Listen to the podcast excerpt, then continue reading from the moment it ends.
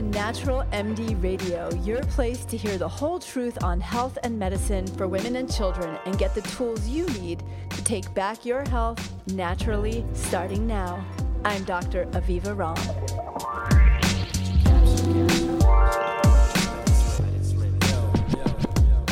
This week I want to talk with you about something that I think is incredibly important: how medical gender bias is killing women, and how to save your own life. Medicine has a lot of terms I dislike. Historically, these have included phrases like incompetent cervix and failure to progress in labor, because they put the blame on the woman's body. She's incompetent. She's failed. But the word that bothers me the most these days is part of the daily medical lexicon. It appears at the top of every single medical chart of every single patient in the country. It's the first thing your doctor sees after seeing your name. It's chief complaint. It's the word complaint that bothers me, because it's killing women. From the time we're little girls, we're taught not to complain. In the more modern day, grown-up spiritual world, we're kind of told that too, in the form of have gratitude every time something's bothering us. We've learned somewhere along the line that voicing our real needs, expressing our dissatisfactions, our discomfort, our pain is whining. It's complaining. So we don't complain. For example, when we're in our late 40s or early 50s and suddenly tired for a few days, are nauseated, don't feel right, maybe feel more anxious than usual and have a bit of heaviness in our chests. We might not complain our way right through a heart attack. Keeping silent is killing women, literally. Words like complaint reflect the bias of a system that belittles women. We are, for example, likely to convince ourselves that serious symptoms are nothing in order not to complain about it. Nobody wants to be a complainer. Nobody likes complainers. We're not complaining our way right through heart attacks, sometimes into fatal ones. The problem is, though, that when we do speak up, when we do say something's wrong, when we do say we are in actual tremendous pain even, we are, as a medical cultural rule, more likely to be ignored, condescended to, dismissed, and disregarded than men. Most women who come to see me as patients have had some experience of feeling invisible or being treated that way, actually, in a medical appointment or in the hospital. Millions of women leave medical offices every day without diagnoses or being underdiagnosed for serious medical conditions because of this phenomenon. We'd have to have a saying here: overdosed, underdiagnosed. The statistics bear this out. It's been really striking to me as I am working on this book on adrenal thyroid issues that the preponderance of conditions for which women are ignored and dismissed, with the exception of one that I'm about to talk about, but which does actually have more of a fatal impact on women, shockingly, are autoimmune conditions. So let's talk about autoimmune disease. This collection of conditions in which your own immune system attack your own tissue include about 100 different conditions, most notably Hashimoto's thyroiditis, Graves' disease, which is autoimmune hyperthyroid, Crohn's disease and ulcerative colitis, lupus and rheumatoid arthritis, just to name a few, make up the top 10 killers of women annually. So autoimmune disease is in the list of the top 10 that can lead to fatality in women. Yet it can take years for a woman to get a diagnosis of an autoimmune disease, even when going to multiple different doctors with her multiple different concerns. Now, notice here, I don't use the word complaint. I'm using the word concerns. I find the word complaint offensive. Why? Because my patients don't have complaints. They have concerns. Why else? Because most doctors see that word day in and day out. And when they hear symptoms like fatigue, weakness, pain, stress, they assume that it's depression. They assume that it's anxiety. And most often, they write a prescription for an antidepressant or an anti-anxiety medication.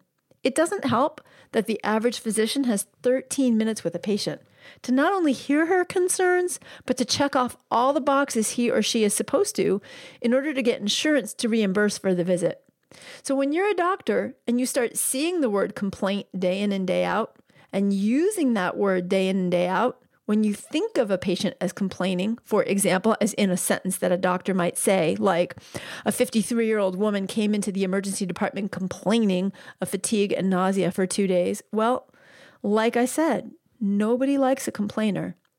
Now, if we switch that word to concern, a 53-year-old woman came into the emergency department concerned about her fatigue and nausea for 2 days. Doesn't that switch the conversation? It switches it from annoyance to compassion and curiosity. Let's look at some other conditions for which women are dismissed and ignored, and which the preponderance of sufferers are women. About 80 or so percent of the people suffering from autoimmune diseases in the U.S. are women. And the case is the same with fibromyalgia and chronic fatigue syndrome, which less than 10 years ago weren't even considered real conditions by the medical establishment. Not too long before that, I'll remind you, neither was IBS, or irritable bowel syndrome. They were all considered fringe diagnoses doled out by alternative practitioners, women who visited their physicians and said, "I think I have chronic fatigue syndrome," or presented a list of symptoms that sounded like it, often received some eye rolls and even verbally dismissive comments, much like women who report getting the same kind of response from their doctors now when they say they think they have a thyroid or adrenal problem. And guess what? These women were called difficult patients, or those kind of patients, suggesting that they really had a psychological issue or were just complainers. Ditto for women with symptoms of depression and anxiety. They're really dismissed. It's just sort of all in their heads. Today, we do know that IBS and fibromyalgia and chronic fatigue syndrome are very real medical conditions with very real physiologic underpinnings that cause them. And yet, amazingly, most doctors don't know that fibromyalgia and chronic fatigue syndrome are real medical conditions. They're still figuring out how to treat those women, what to do for those women. There are now articles in medical journals trying to explain to doctors that these are real conditions and that they have to treat patients with respect, not dismissively. And yet, these medical conditions are really only taught about in 30% of medical schools, though they're affecting millions and millions of women. The stakes start to get higher even, though. More women than men have died each year from heart attack or heart disease-related causes since 1984. I'm going to repeat that. More women die each year from heart disease and heart attacks than men. Yet when women under 55 do have heart attacks, and those women are about twice as likely to die as men, more than 15,000 women every year, they're also more likely to get dismissed. Now, first of all, this is partly because the model of heart attacks is based on men's presentation, which usually does include chest pain. So women are very likely not to recognize that they're having symptoms of heart attack, but also so are their doctors, because they assume based on the male model, if it's not chest pain, something else is going on. What's that something else usually dismissed as? Stress or anxiety. But women don't typically present with heart attacks with chest pain. Women are more likely or just as likely to have new onset or unusual fatigue, jaw, shoulder, upper back, or abdominal discomfort, shortness of breath, right arm pain, not the left arm pain we think of with heart attack and with the chest pain, nausea and vomiting, sweating, lightheadedness or dizziness. In fact, that's what my patient Carol told me was going on for her for 3 days before she came into the emergency department when I saw her when I was a medical resident. Reviewing her symptoms and her case with my attending doctor at that time, given that she had no chest pain, he told me I could send her home. I asked if we could keep her for a few hours for observation and run some tests, and he agreed. She was, it turned out, in the early stages of a heart attack. Unfortunately, it doesn't always go so well for women with similar symptoms coming into hospitals. A study done in 2012 tracking over 1 million patients with heart attacks from 1994 to 2006 found that women just didn't receive the kind of attention that men did when they were having a heart attack, explaining why 15% of women likely die in the hospital from heart attacks compared to 10% of men. The scary thing is, though, that the overwhelming majority of women who do come into the hospital thinking they're having a heart attack do actually have chest pain, but they're dismissed also, told it's anxiety or stress. Once a woman says stress, guess what, ladies? It's considered all in our heads. Now, what are you going to do to save your own life here? Because as you see, we've got a problem, and the problem probably isn't going to be changing anytime soon. So let me tell you what happened to me. I personally had an experience in which I was dismissed. Over a period of a few years, I noticed that my exercise tolerance had been going down. It started around when I was 36. And even though I was fit and healthy, whenever I rode my bicycle or took a run and tried to go uphill, my heart started racing wildly. I got really overheated, nauseated. My blood was pounding in my ears, and I'd feel like I was going to faint. In fact, a lot of times I had to just sit down and let it pass. Then, twice in my medical training, around when I was 39 or 40, over a few weeks back to back, I had to run to codes. You know, codes are like in Grey's Anatomy when everyone goes running to help resuscitate a dying patient. One of these times, I had to run up 6 flights of stairs. The other, I had to run the equivalent of a city block. Both times before I got to the code, I nearly fainted and had to sit down until finally the third time I did faint, and a rapid response was called on me in the hospital. A bag of IV fluid later, and a very dashing cardiologist told me it was just stress. I was a busy mom, overworked in my medical training, and dehydrated. No, I said, I don't think so. Something's up. He assured me it was not. So I sought out another opinion. An exercise stress test later in the cardiologist's office, after I nearly passed out on the treadmill, the cardiologist came into the room laughing. "What's so funny?" I asked him. He told me, "I thought you were just another hypochondriac medical student, but you actually have an electrical conduction issue going on in your heart. You can get a pacemaker, or you can just learn to accommodate to it." "I'll accommodate, thank you very much," I informed him, and no, I am not a hypochondriac. Of note, this term has historically been applied to women, as has the word hysterical, which incidentally has its origins in the Greek word for uterus. Hysteria was a condition thought to affect only women, causing us to be neurotic and insane. Need I say more? So how can you save your own life? Here's what I recommend. First, trust yourself. Like I did, if you think something is up, speak up. You have to. Probably nobody's going to do it for you, and you've got to get comfortable making yourself heard. Whether you're in your primary care provider's office or the emergency department, tell them something is up. You don't usually have these symptoms, and you need proper medical attention. Don't get sent home without a diagnosis. In fact, that actually happened to a woman I was working with once. This was when I was a home birth midwife, so before I was a medical doctor, and a very demure Japanese woman became my client. And she had felt something in her breast and asked me to feel it at the first appointment that I had with her, and sure enough, she had a breast lump. So I sent her in for an appointment with an obstetrician, and called her a few days later to see how the appointment went and what the obstetrician thought. And she said, well, the obstetrician was so busy that I never did tell her what I came in there for. She just did a little prenatal. She checked my belly and she sent me home. And I said, you have to get this checked out. But she was so uncomfortable interfering with the doctor's busy schedule that she let herself leave without being heard and examined properly. So I asked her permission if I could call the doctor myself and explain the situation. And there was also a language barrier. This woman spoke English fluently, but she was a little bit uncomfortable with her skills. And so I called the OB and I told the OB the situation, and the woman went back the next week for a medical appointment. And guess what?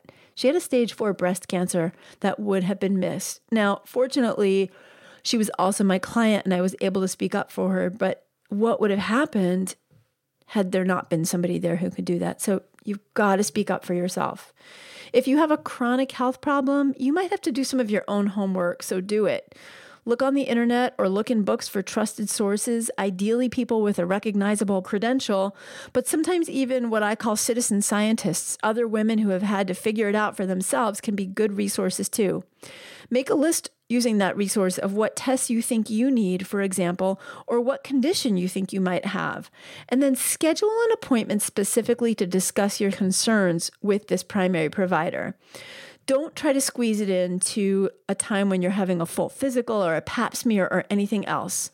When you call the office to make an appointment, let them know you need a full appointment time. That's usually 40 minutes, 50 minutes, or an hour, depending on the practice, but not just a 15-minute or a 25-minute quick visit. Bring an advocate with you, someone who isn't a pushover when it comes to authority and who's absolutely going to have your back and not do some weird team up if it's a doctor and, you know, there's a power play going on. I mean, what can I say? People do weird things around authority, and even more so when there's male-female politics going on. So I've seen situations where a woman brings her boyfriend in and the doctor is male and the boyfriend and the doctor kind of side up with each other. It gets weird. So have somebody you can really trust. And if you have somebody who you can trust of your own gender, that can be really even more effective a lot of times. Let your doctor know or your practitioner know that you're not trying to be a pain in the butt, but you've been doing some homework and you've got symptoms that are going on that you're concerned about, and maybe they've even been dismissed before by that doctor or by someone else, and that you think that there are tests that are going to shed some light or a further examination that's going to shed some light on some way that's going to improve your health. Ultimately, that should be your doctor's goal. And we all want to see our patients thrive with health and happiness. And we love having positive relationships with our patients. So try that tactic.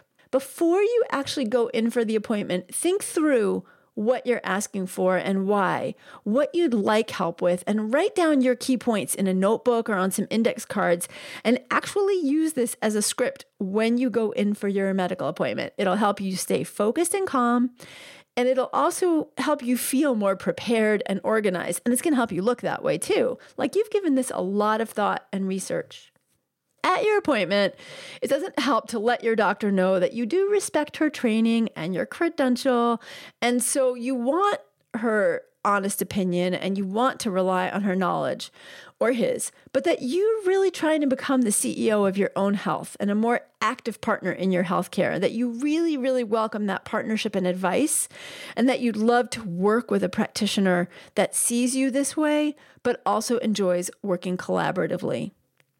If you feel like your practitioner is not listening or is condescending, if you're unable to speak up because there's a real power issue going on there and you feel like you can't take charge, then sometimes you might have to do the hard work of breaking up with your doctor. You deserve to be respected. If your doctor or any practitioner is insensitive, condescending, won't listen, makes you feel small, invisible, unheard, insecure, full of self-doubt, or that you have to fight to get what you need, that's not good medicine. It's when mistakes get made.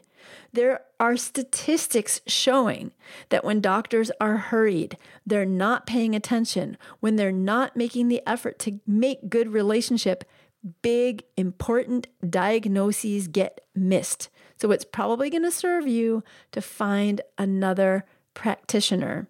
Finally, I just want to remind you, we have all been taught from the time that we were the youngest girls to be polite, mind our manners, be good, don't challenge authority, be respectful, be nice. I am going to urge you to own your inner bad girl. Look, I'm not saying you have to be rude, but I am saying you have to be bold, clear, strong, and assertive. If it's hard for you, practice, but learn to do it. It might just save your life. I hope you enjoyed this episode of Natural MD Radio. If you did, please go to avivaromm.com and join the conversation about the show on my blog. And while you're there, be sure to sign up for my newsletter. It's free and it's jam-packed with powerful tips to help you take back your health naturally. That's avivaromm.com. Take care and see you next time.